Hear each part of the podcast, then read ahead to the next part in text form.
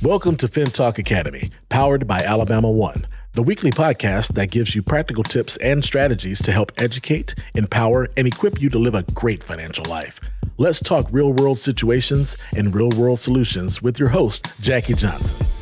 Hello, everyone, and welcome to FinTalk, powered by Alabama One Financial Wellness.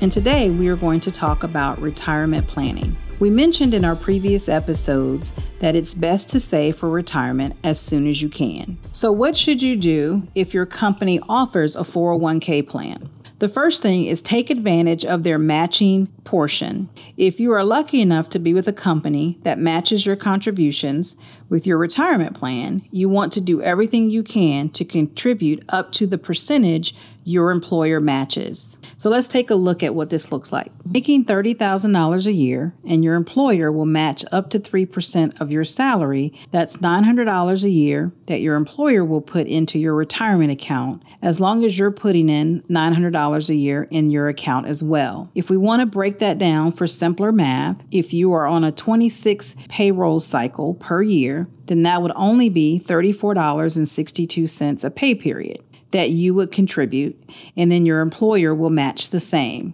As we mentioned previously, the more you save, the better. We also mentioned saving at least 15 to 20% of your salary each year, which would mean that you would need to try to reach a savings goal of at least $173 per pay period into your retirement account based on your $30,000 a year salary.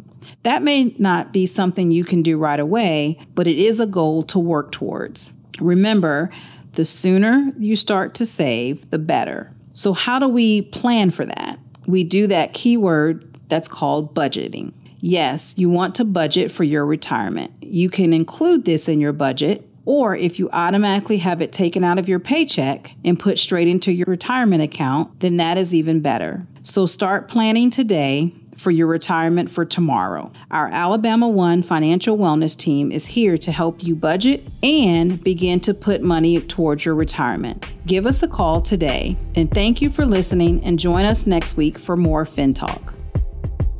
Thanks for joining us for this session of FinTalk Academy. Be sure to rate, review, and subscribe to our show and visit alabama1.org forward slash fintalk for more financial resources. Until next time, take care and we'll talk again next week.